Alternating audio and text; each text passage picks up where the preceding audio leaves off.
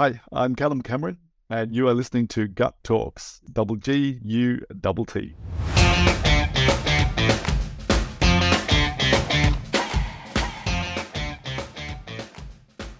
So you did some work in Africa, if I uh, remember well, right, and uh, in in Europe, different places. When, when we spoke, you were talking about some kind of project in Africa. Is there any? I think at the time we were so we were working, or I was working with a lot of startups mm-hmm. in Africa, either ones that connected with through working with Startup Wise guys when I was running the Yeah. that accelerator, or through the Global Hack, where there are lots of teams who wanted con- continuing support off the back of that.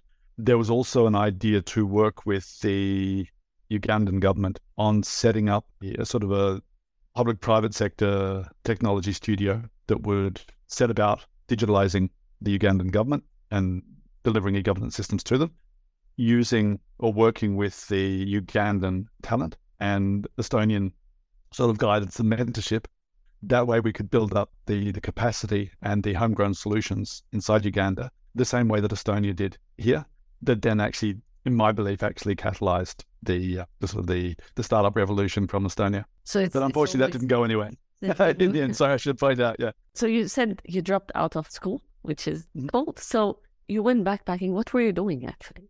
Uh, I'm just interested. backpacking is a sort of a depending where you are actually, but it's a sort of day to day adventure. Uh, sort of throwing yourself into places with people, challenges, whatever that you've never sort of hit upon before, and learning, growing, and yeah, absorbing the influences of the world around you.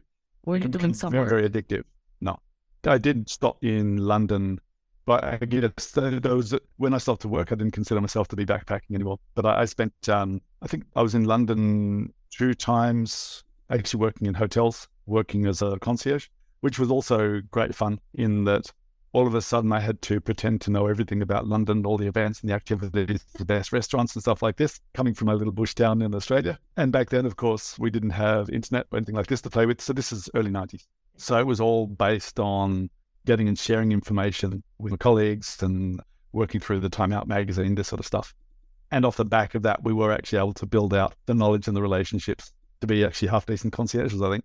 Because you were like literally learning by doing, throwing yourself in the deep, taking Yes. those kind of risks, and and learning about people. I guess most importantly, that probably them, you know, take what makes them smile and so on. And this probably helped you in the other work you've been doing.